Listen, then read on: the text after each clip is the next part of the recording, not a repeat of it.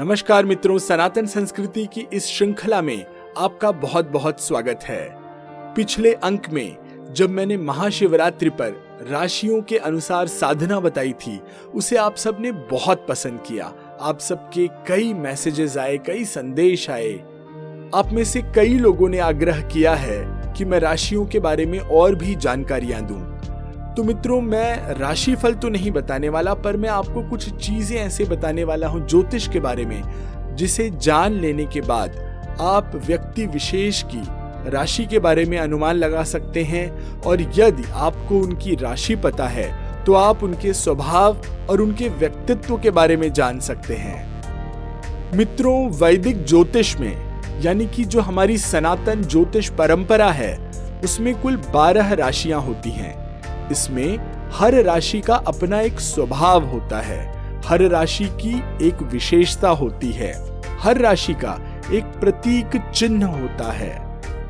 प्रत्येक राशि का अपना एक स्वामी होता है, जो कि उस राशि को नियंत्रित करता है। सनातन ज्योतिष पद्धति के अनुसार, सूर्य और चंद्रमा को एक एक राशि का स्वामी बनाया गया है, जबकि मंगल, बुध, गुरु शुक्र और शनि, इन ग्रहों को दो दो राशियों का स्वामित्व प्राप्त है। स्वामित्व यानी मालकियत।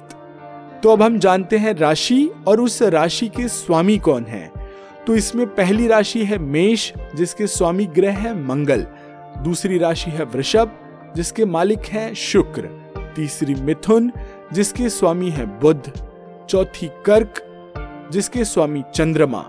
पांचवी सिंह जिसके स्वामी है सूर्य। छठवीं राशि है कन्या, जिसके स्वामी है गुरु। सातवीं राशि है तुला, जिसके फिर से स्वामी है शुक्र। आठवीं राशि है वृश्चिक, जिसके स्वामी है मंगल।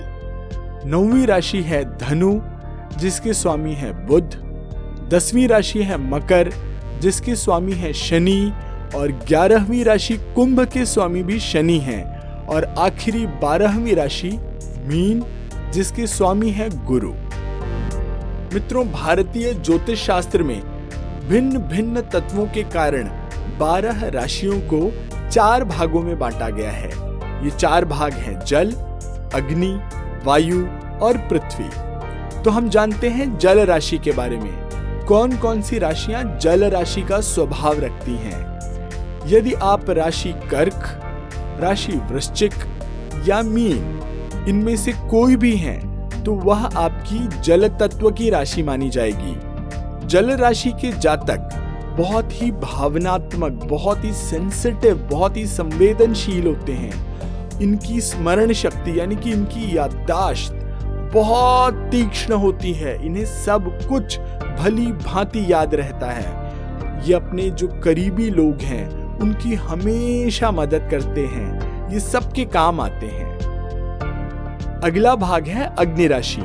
यदि आपकी राशि मेष, सिंह या धनु है तो आपकी अग्नि तत्व की राशि है। आप अग्नि तत्व की राशि के अधीन आते हैं। इस राशि के जो जातक हैं, यानी कि जो लोग हैं, वो बहुत ही भावुक होते हैं, बहुत ही चंचल और गतिशील होते हैं। जैसे कि आग की जो अग्नि शिखाएँ हैं, आग की जो लपटें हैं, वो कैसी होती हैं? वो स्थिर नहीं रहती हैं। वो ऊपर, नीचे, दाएँ, बाएँ जाते रहती हैं। इसी तरह के ये जो राशि के जातक हैं, वो भी गतिशील रहते हैं, हमेशा चंचल रहते हैं।